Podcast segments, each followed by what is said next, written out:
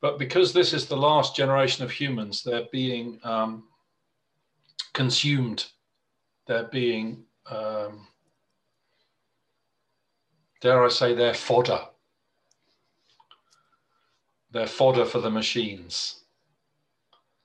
And the machines are eating this last generation of humans before they become one with the machines, because the humans are going to fight back and then merge.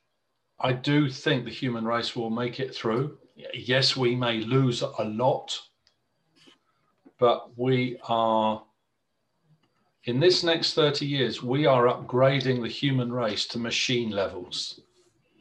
This is not just having bigger muscles or bigger six packs or being able to run as fast as Usain Bolt. We're upgrading a human race, almost like we're having a software update.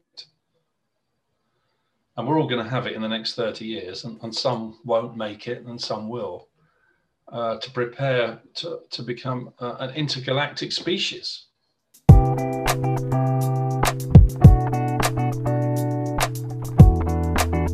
I'm Chris O'Hare, your Quick Win CEO. And in this show, we talk to entrepreneurs and industry experts on different ways to improve your business, along with the three quick win recommendations.